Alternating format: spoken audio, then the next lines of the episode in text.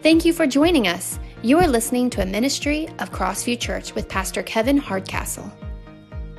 All right, open your Bibles today to James chapter 4. That's right, James chapter 4. If, you if you've been with us all summer long, uh, since June, the first Sunday in June, we've been on this journey through the book of James. We've been discovering what does James have to say to us as Christians today. Uh, and I've been trying to encourage you and teach you guys that of all the New Testament books, James is really one of the most practical how to live as a Christian in a very cultural or sexual, sexually, sexually, that is weird. Sex, secular, sexually driven world. I just throw it in there because that's true. That's totally true, right? I just throw it in there. Apparently, the Holy Spirit wants me to say that. Uh, very much about all about culture and about it goes against everything that we believe as far as Christians. And how do we live as Christians and be countercultural? How do we stand and become who Christ wants us to become? We're gonna look different, we're gonna act different, we're gonna behave different, we're gonna make different choices because that is who Christ has called us to be. If we look like everybody else who doesn't go to church, if we act like everybody else who doesn't go to church, if we, if we behave like everyone else, talk like everyone else who doesn't go to church, what's the difference? And James says this is not the way it should be. If you are a Christ follower, you should look different, act different, behave different, talk different, and the lifestyle that you have should look different than those who are not Christ followers. This is what James is telling us. Most practical book you're going to find. And James basically, he gives three key thoughts or three things he focuses on. He talks about, listen, as a Christ follower, you're going to face persecution. You're going to be made fun of. You're going to be mocked and you're going to be scoffed, and people are going to tell you you're legalistic and they're going to tell you you're too religious. If you are a Christ follower, you are going to be persecuted because you're going to look different. That's what he says the first thing. Second thing he says, don't fear when it happens because it happened to Jesus. Jesus was crucified because he was different than everybody else. Jesus was killed because of his differences of culture and religious people that tried to tell him he was wrong. And the last thing it says, he says, whatever you do, persevere. Persevere through the trials, persevere through the challenges, because in the end, you are living a life for Jesus, not a life for them. Who is James? Remember who James is? James is the half brother of Jesus. Uh, he was around when Jesus was uh, doing his stuff. He saw Jesus do his thing and live his life, uh, which speaks of very encouraging. He is uh, taught writing to Jewish Christians, people who were Jews but have converted to Christianity, and trying to help them understand what that life is all about. And so we've been covering lots of different things. If you've missed any, go back and watch them. It's called Unshakable Faith on our online series. You go online, you can go to our, our YouTube or Facebook, look up any sermon said Unshakable Faith, Unshakable. It has all the, all the series we've been talking about. We talked about the marks of a mature person, what a mature person looks like. How does a mature person behave? How to persevere through problems. We talked about how to make up your mind how to uh, have the Bible bless your life, how to treat people right, how to have real faith and what real faith looks like. And last week was, uh, uh, we talked about how to manage your mouth, and last week was how to be wise. Today is another doozy. It's another one of those that I, as I prepared, I went, Yay, James. Should have skipped this book altogether. Because today is how to avoid arguments. Truth talk. How many of you in this room today are going to be honest with me today and say, in the last 24 hours you had an argument with someone, or in some of you, it might be something because some of you argue with a car when you work on it, or a house, or electric, or whatever. Someone or something. How many guys would be honest enough to say, in the last 24 hours, you had an argument with someone or something? Raise your hands up high. Some of you had an argument on the way to church today. You know, you're late. You're going to make us late. We're always late because of you, right? Wife came and asked you the most unfair question in all the world Does this outfit, outfit make me look fat? And you hesitated far too long to give that answer, right? this is part of, of life. Arguments just seem to kind of be in the fibers of life. Uh, what is it about this, this thing called arguing? Um, we do it all the time. Parents to kids, kids to parents, in laws and outlaws, and all the laws and laws, uh, arguments everywhere. Uh, we argue with our boss. We argue with our co-workers, our employees. We argue with our friends. We argue with our family. There seems to be a lot of arguments everywhere we go. But James chapter 4, verse 1, let's just jump into today. Our key verse for today that's going to kind of launch us into today's thought is this. Here's what James chapter 4, verse 1, James just gets into. He says, he says, What causes fights and quarrels among you? What a great question. What a great question to start off our day. Why did you fight with who or whatever you fought with in the last 24 hours? What's surprising, if you statistically would ask people within a week's time, what did you argue about? They would say, well, we know we had an argument, but we don't know what it was about. Why? Because what causes fights and quarrels among you? Don't they come from your desires that battle within you, us? So James is saying, listen, the problem is me. No, no, no. Come on, James. James got to be wrong here. Because I see a problem with everybody else, but not me. Right? I see a problem with everybody else's perspective, not mine. I see a problem with everybody else's decision, not mine. It doesn't have to do with me, it has to be because of them. And this is the root issue of what James is going to talk about today. The problem and how we avoid argument is we first have to deal with me. Bow your heads to me today. Father, help us today to hear from your word, not just to hear from it, but be changed by it, transformed from it. Uh, God, may we see the causes of arguments and may we see the cure of arguments and how we move forward in our life, God, to be a peaceful person everywhere we go. As far as it depends on us, may we live at peace with one another. In Jesus' name. And everybody said, Amen. So, the first thing that out the chute that we have to deal with here is the who. Who is the reason why the arguments are a part of our life? And like I said before, it's real easy to blame somebody else. It's real easy to point the finger to somebody else. It's real easy to say it's your fault or it's her fault or it's their fault and never take the blame. But here's what the first thing I want to tell you the cause of arguments is this it comes from conflicting desires inside of us. Summary the reason why we argue is because we have a desire and it conflicts with somebody else. What we want is not what they want. And because they don't want it, they're wrong, we're right, and so I'm gonna argue with you till I get my way. This is what James says. What causes fights and quarrels among you? Don't they come from the desires inside of you? Yes, absolutely. Conflicting desires. I don't see eye to eye with you, so therefore I'm going to fight to get my way. Conflict is in us, conflict belongs to us.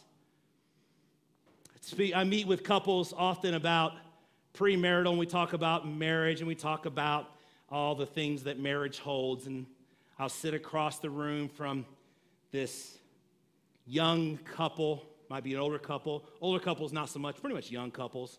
Young couples sit there and, oh, they're so in love. They're so in love. And I say, oh, what do you guys, what, what do you love about each other? And they'll go on for minutes and maybe I have to shut them down be like, that's enough. I get it. You love them. Great. What don't you like? What bothers you about them? Nothing. They are perfect in every way. And I just sit there and, oh, God, help them. Help them, Lord. In every relationship that there is, there, in every, in, including the, the young couples, the, the first is the honeymoon phase, stage one honeymoon. Oh, everything's bliss, everything's good. Man, I mean, their breath don't even smell in the morning. It's awesome. They could eat anchovies the night before, or drink a cup of milk to wash it down, and get up the next morning after fermenting all night long, and I'll smell their breath, and it smells so good. I'm so in love with them, right? Then stage two kicks in. A little while later, maybe a year, maybe two, I don't know, It could be shorter, it could be longer, I don't really know. The honeymoon's over. Stage two, they ain't all they cracked up to be. Somebody lied to me. they, they got me. I'm a sucker. They got me. They, they fooled me. And all of a sudden, that anchovy milk breath, brush your teeth before you step foot in bed and don't talk to me for three hours after you wake up in the morning. That thing smells horrible, right? Week later, your breath still smells like anchovies. What's going on here, right? Honeymoon's over. Then, then you get to stage three. Stage three is how are we going to survive together? How are we going to make it work? Because we're in this thing, we're committed. We made a commitment, a vow between me and God. So how are we going to make it? How are we going to make it last? And then becomes the compromise. And then becomes the real work that needs to happen. That's, that's not just in marriage, that's in every relationship. Think about all your friendships. Think about all your family. Think about that. Think about all your family. I get it. You don't really get to pick your family, but you do have to learn how to live and co live with your family, your extended family, and get along as conflict free as you possibly can. And my goodness, is it hard to do those. Why? Because conflicting desires are inside of us all the time.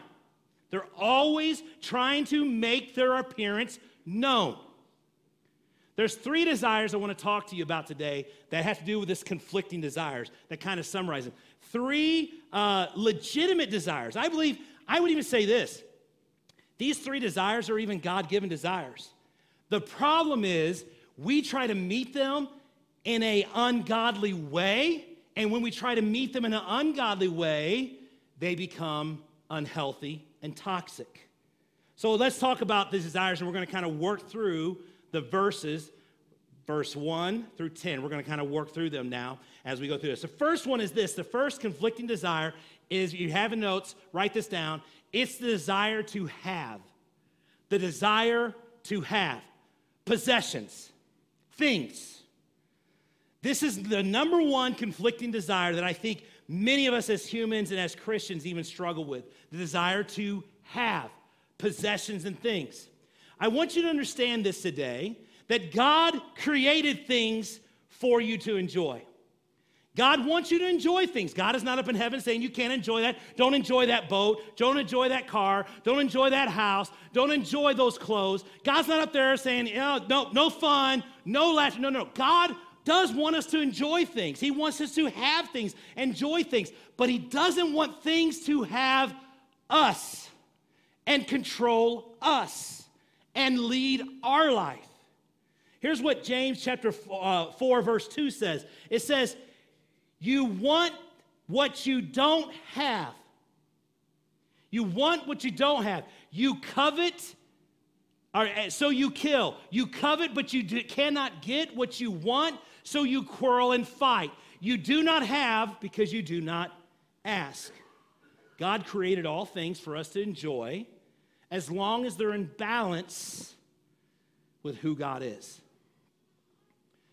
I often think to myself, I'm a pretty content guy, pretty satisfied. I mean, I don't really spend a lot of money on clothing, as you can tell if you've come here for any amount of time.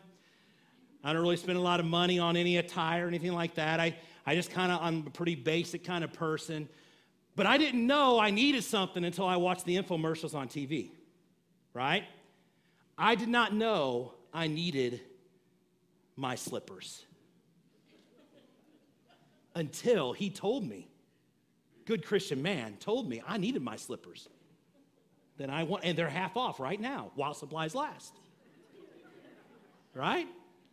My pillow. I gotta have my pillow. Why? Because it's mine. It's my pillow, right? It, we don't realize what we what we don't have or we, what, we, what we're missing until we've Tell, somebody tells us, I did not realize that I needed another car until I had a buddy get a car, and then I was dissatisfied with my hunk of junk, right? Why? Because the desire to have, the conflicting desires that come with it. And it causes all kinds of chaos and all kinds of problems. In America, it's life, liberty, and the pursuit of happiness. But in our world today, it's more life, liberty, and the purchase of happiness.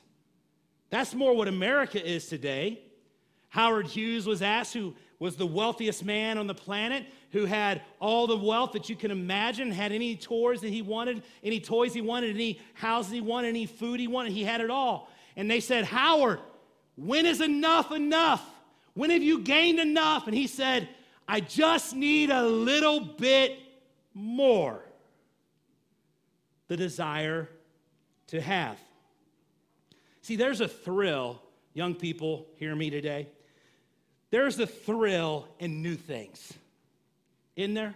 Just for all of us. And there, there's an endorphin, that, a, a dopamine that we get through shopping. Can we just be honest with it? We do. We get excited to buy new stuff. We get excited to, to, to uh, go and get new things and look nice in them and maybe, maybe really show off what we have. We, did, we, have a, we have a desire to do that. And many times we can't afford it, so what do we do? Charge it, take out a loan for it. Why? I gotta have it. I didn't know I had to have it, but I got to have it now. So give it to me now. It's mine. And far, many times, what happens is before we ever pay that off, before we ever get it paid off, it's broke, it's burnt out, it's wore out, and the thing that we're paying off is not even to be seen. The desire to have. Oftentimes, if it gets out of balance with what God wants, we miss the bigger picture. Uh, ask yourself a question Are you ever satisfied? You ever content? Or you just need one more? You just need one more pair of shoes? I just need one more outfit? I just need one more car? I just need a newer car? I just need one more. Ask yourself the question Are you ever satisfied? Are you ever content? If the answer is no, then you have the conflicting desire to have. Second thing that we have a desire of, not desi- just desire to have, but the desire to feel. The desire to feel. This is pleasure. This is a conflicting desire. If we're not careful, it's a conflicting desire.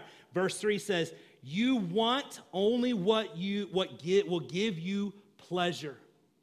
You want what only will give you pleasure. 1 Timothy 6 17 says, God made everything for our enjoyment.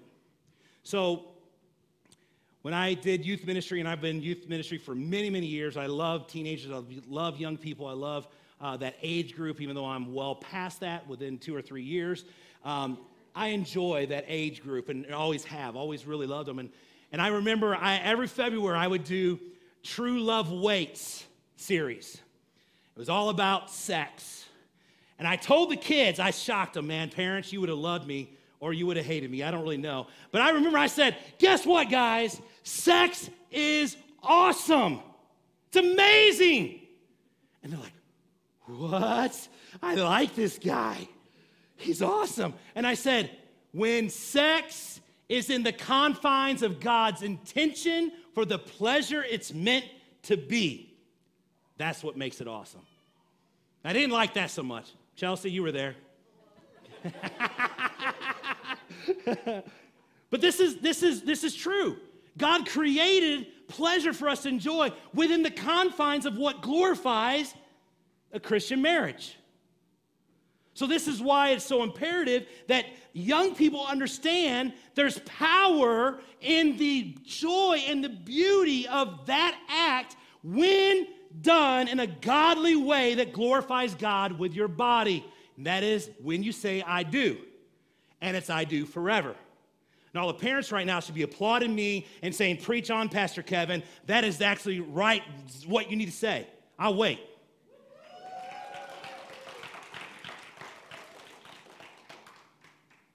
Because the virtue of America, the virtue of our teenagers have been raped because they've been told it's nothing.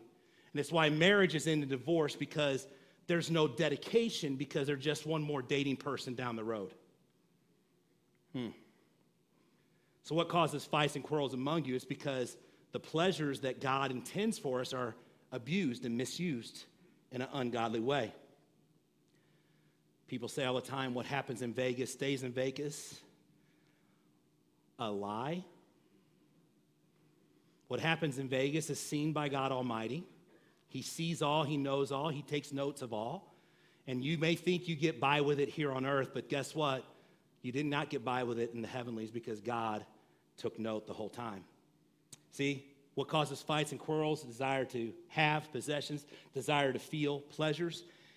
The last one is a desire to be. A desire to be. This has to do with pride and power, prestige and honor, and prominence and popularity.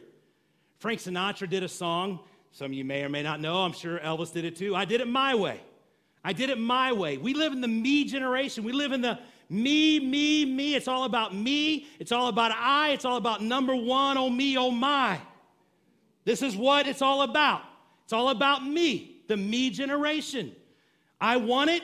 I want it now, and I don't care who I have to step on, who I have to hurt to get what I want. It's about me. It's interesting that if this is correct, if this is right, if it's all about me, then shouldn't our culture be a lot more healthier than what it actually is? If it's all about me and everybody's just out for number one, wouldn't, if that's really the answer, wouldn't our, our world be a lot more peaceful, a lot more in harmony, a lot more in love? But do you see, when we make it about us, we make it about me, we actually negate what God said when God said, For God so loved the world, he didn't say, I get to keep my son. He said, For God so loved the world that he what? Gave. He gave. He didn't make it about him, he made it about us. And in our world today, you see this happen all around the world. Countries fight against countries because of pride and power. One thinks they're bigger than the other, so they'll dominate and try to take over. We're seeing that happen in Ukraine right now. Vladimir Putin thinks he's stronger and he can stomp out the, young, the little smaller country. Why? Because of pride and because of power, the desire to be. Pride is at the root of all this desire to be. How do we defeat pride? How do we get rid of pride? Well, the reason why we don't have things is because, can I say this? It goes on to say in verse uh, 2 and 3, it says, You do not have because you do not ask God. And when you do ask, you do not receive because you ask with wrong motives. Selfish. Selfishness.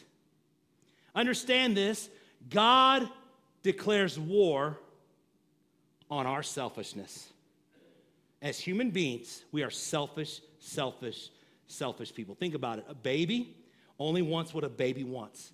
And the baby does not care who they have, how many times, how loud they have to scream, or how many times they got to wake you up, or how they're not considerate at all of your time, are they? No. Why? They want what they want, and they are going to get your attention to get what they want. And so, therefore, what do we have to do? First off, we don't have things in life. We don't we don't find fulfillment in life, number one, because we don't ask God. First thing is, we don't ask God. We don't pray. We don't seek God before we go buy a car. We don't seek God before we go buy an outfit. You say, well, wait a minute, Kevin, you're getting just religiously ridiculous. Pray before you go buy an outfit. Let me ask you a question.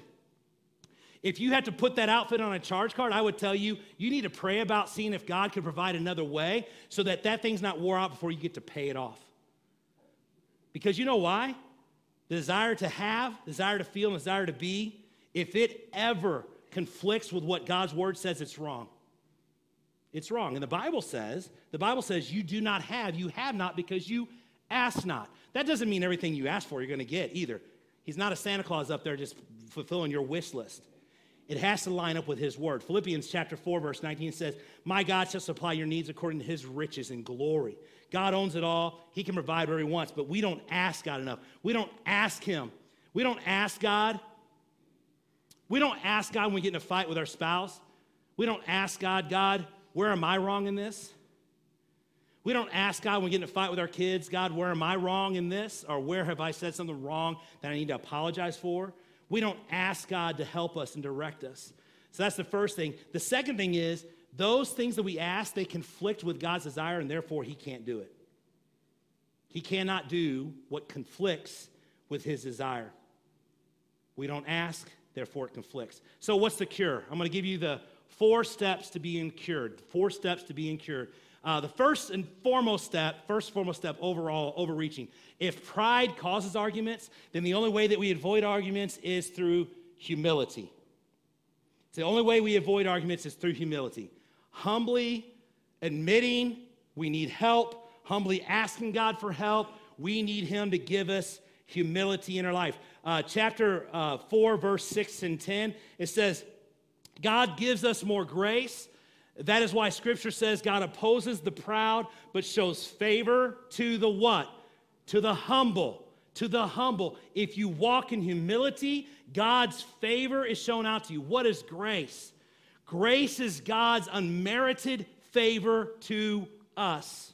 We do not deserve it. We cannot earn it. We cannot work for it. We can't live good enough. The grace of God is greater than anything else in this world.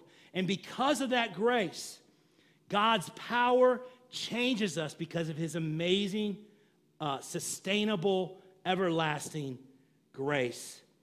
So, how do we find humility and discover God's grace? Four steps. The first one is we're going to give in to God, we're going to surrender to God. Here, verse 7 says, Submit yourself to God. Submit, surrender yourself to God. Think about it. If you would surrender yourself to God, if you would submit yourself to your spouse, if you would submit yourself to your husband, submit yourself to your wife, submit yourself to your kids, kids submit to your parents, if we would have a humility to submit, that would avoid a lot of contention. Right, parents? Right? Everybody here? Think about it. What causes fights and quarrels among you? is because your pride stands in the way against someone else's pride. And instead, humbly submit to who God is. Real conflict always starts on the inside of us. And that's where God needs to change us. It says Colossians 3:15, let the peace of Christ rule in our hearts. If you don't have peace today in your relationships, if you don't have peace today in your life, it's probably because you are not submitting to God. Give in to God, submit to Him, and He will allow you to find His peace. The second thought is this get wise to Satan. Get wise to Satan. The Bible says that there's a very enemy of our soul. His name is Satan. He hates you, he's disgusted by you.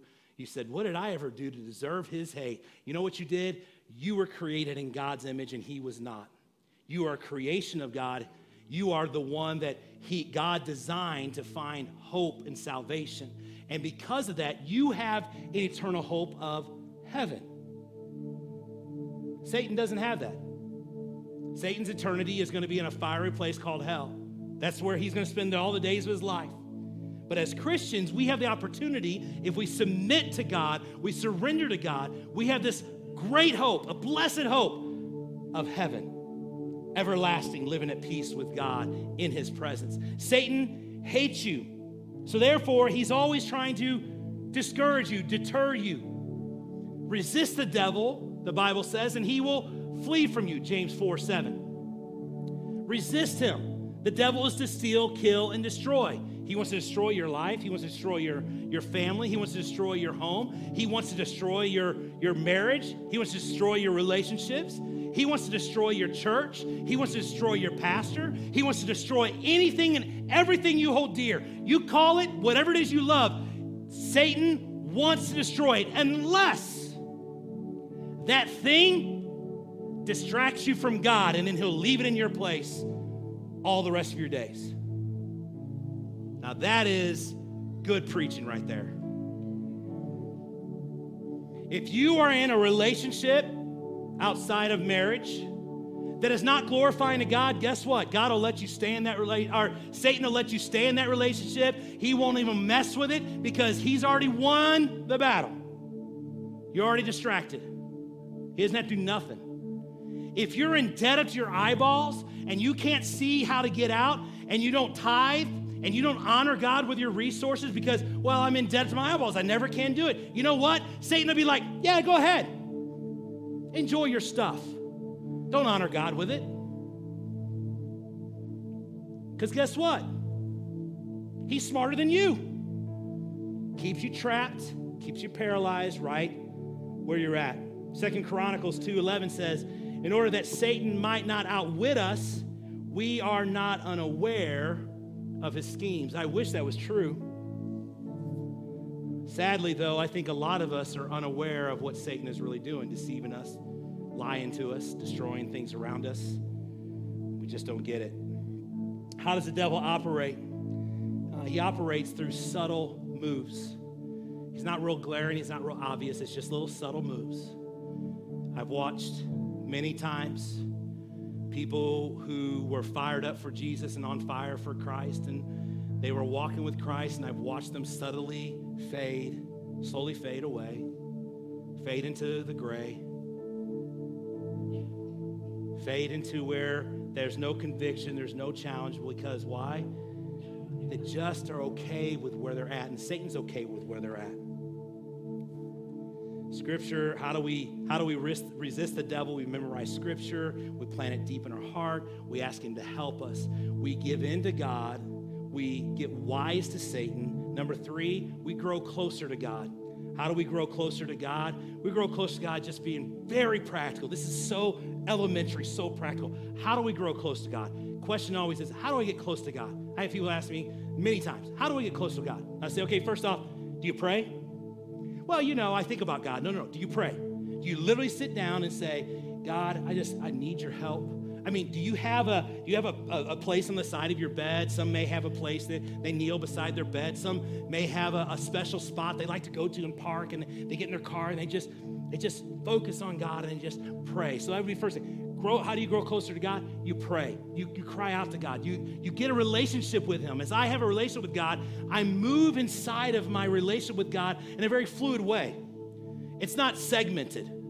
Like literally, I can be talking to you, and within a, a, minute later, I could be talking with God in a very casual way because I have a relationship with Him through prayer. So the first thing is prayer. Second thing is you got to read His Bible, you got to read His Word, you got to read what His Word says to you. The only way you know how to resist the devil, you got to know how he tricks us, how he lies to us. How do you know it? Through God's Word. Third thing is, you got to get to church. Now, I know we live in a very uh, online society, and I get it. Everybody's got online churches, and we even have online services as well. And they're awesome in, in a pinch, in a pickle. But nothing in, in my life, nothing substitutes being right here with you guys. This is my family. This is my crew right here. You guys, you're it. So when I go through struggles, I'm coming to you and I'm saying, hey, man, I got hit this week. This is really hard on me. Can you pray with me? Or can you just remember when you pray? This is the family right here. So you got to be here. You got to show up to grow up. Hmm. Thank you, Linda. I appreciate that. You got to show up.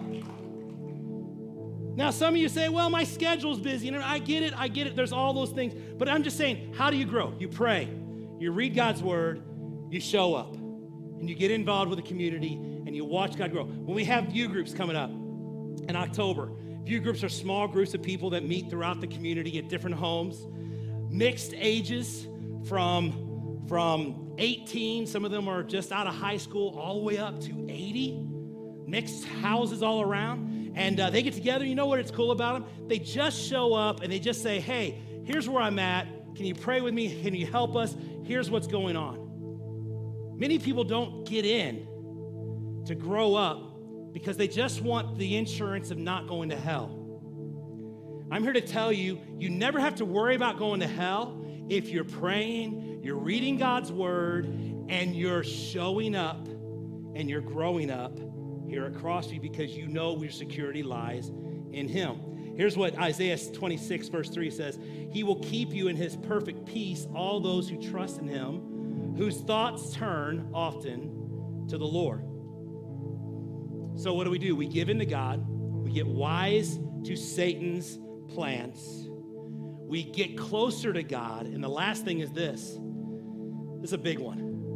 Remember how to avoid arguments. Here it is be willing to ask for forgiveness. Ay, ay, ay, ay, ay, ay, ay. Come on, Pastor Kevin, you could have let us go at number three. Be willing to ask for forgiveness. This one really stung because it takes a lot of humility to say, I'm sorry, I was wrong, forgive me, I apologize. Man, that takes a lot, doesn't it? But there's times in life that, that in order for us to get past the, the confusion, to get past the hurt, we have to ask for forgiveness. First off, we have to ask for forgiveness from God. That's the first thing. It says, uh, verse 8 says, Wash your hands and purify your hearts. It says, Come near to God and he will come near to you. Wash your hands, you sinners, and purify your hearts, you double minded people. He's saying, listen, the first and foremost step is you have to come to me and ask for forgiveness. Verse 9, it says, Let there be tears. Get, grieve, mourn, and wail. Change your laughter to mourning, your joy to gloom. What's he saying? He's saying, listen, humble yourself under God's mighty hand. And when you're humbled under God's mighty hand and you ask Him for forgiveness, let me tell you something, it's never easy, but it's always life changing. When we humble ourselves and ask God to forgive us, and when we say it's not about me, it's about you, God, and it's about your people, God. So here I am. I don't want to be self centered. I don't want to be self absorbed. So, first, we humble ourselves before God and we ask Him to forgive us. And then, secondly, can I just say this? Secondly, you might have to have a conversation with somebody you argued with or you you had a, a, a, disagreement with, a passion discussion, and you might have to just come and say, Listen, I'm sorry, I reacted that way. That was not right. Can you forgive me? you might have to go and say, I was wrong. Let's just practice that out loud today. Let's just practice, I was wrong. Can we just say those three words? Here we go. Ready? One, two, three. I was wrong. Really easy to say because you're saying it to me, but imagine saying to somebody that you hurt, somebody that you did wrong to. How do we avoid arguments? We avoid arguments because we humble ourselves and we're not we're always willing to do and apologize for whatever we did wrong. Philippians chapter 2 verse 3 and 5 says do nothing out of selfish ambition or vain conceit. Why? Because this causes arguments around us. This causes the the uh, the things that we're talking about. Rather, in humility, value others above yourselves, not looking to your own interest, but to the but to each of you to the interest of others. Desire to have, desire to feel, desire to be can only be defeated with humility. Humility, giving in to God, know how Satan works, surrender to God, and finally apologize and ask for forgiveness. Father, help us today. Help us today to be changed, to avoid arguments that come so easy. God, what causes fights and quarrels among us? Don't they come from conflicting desires inside of us? Yes. Those desires to have, to please me, they don't do it my way. That's the way I would do it. That's how I would treat them. That's where I would go. That's what I would do. God, it's not about me. We humble ourselves under your mighty hand and we say, Father, here I am. I humble myself. I first off ask you to forgive me. And secondly, God, I go and I ask for forgiveness to those I've wronged, God. If I know I've wronged them, if I know I have, then I go and I ask for forgiveness. So, Lord, I pray right now in this place. Teach us how to avoid arguments. Teach us how to be better, be better Christ followers. Teach us how to be a shining example of what you've created us to be. We need you, God, to fill us with your presence, to rest on us, to guide and direct us, Spirit of God. Would you just move upon us right now?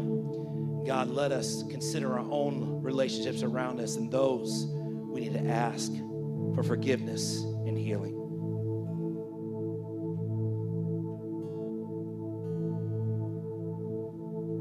As the Spirit was moving over the water, Spirit come move.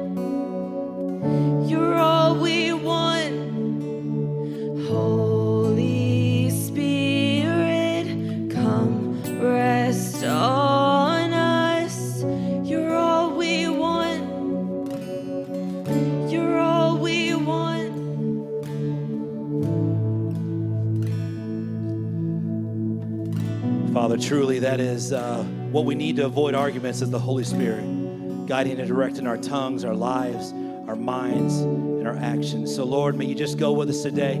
Help us to know that these desires that we have can be from you, but God, sometimes they're conflicting because we're trying to feed them and please them in ways not honoring to you. So, Lord, would you just guide and direct our steps today? Help us to learn how to surrender to you. Help us to learn to see the, the what Satan tries to do. And most importantly, God, ask for forgiveness when we need to be. May we ask for forgiveness from you, from those around us, God. May you go with us right now. Thank you so much for your Spirit of God going with us and being with us. Guide and direct our steps. I pray for families over Crossview, God, that you would strengthen them, you would encourage them, and you would let them know that, God, no matter what life holds, you're the holder of life. You have all in your hands. So, God, I pray a blessing upon your people here today in Jesus' name. And everybody said, Amen. Amen. God bless you guys. Have a great day. We'll see you next Sunday. You have been listening to a ministry of Crossview Church in Keokuk, Iowa, with Pastor Kevin Hardcastle. For more information about service times and activities, visit our website, crossviewkeokuk.com.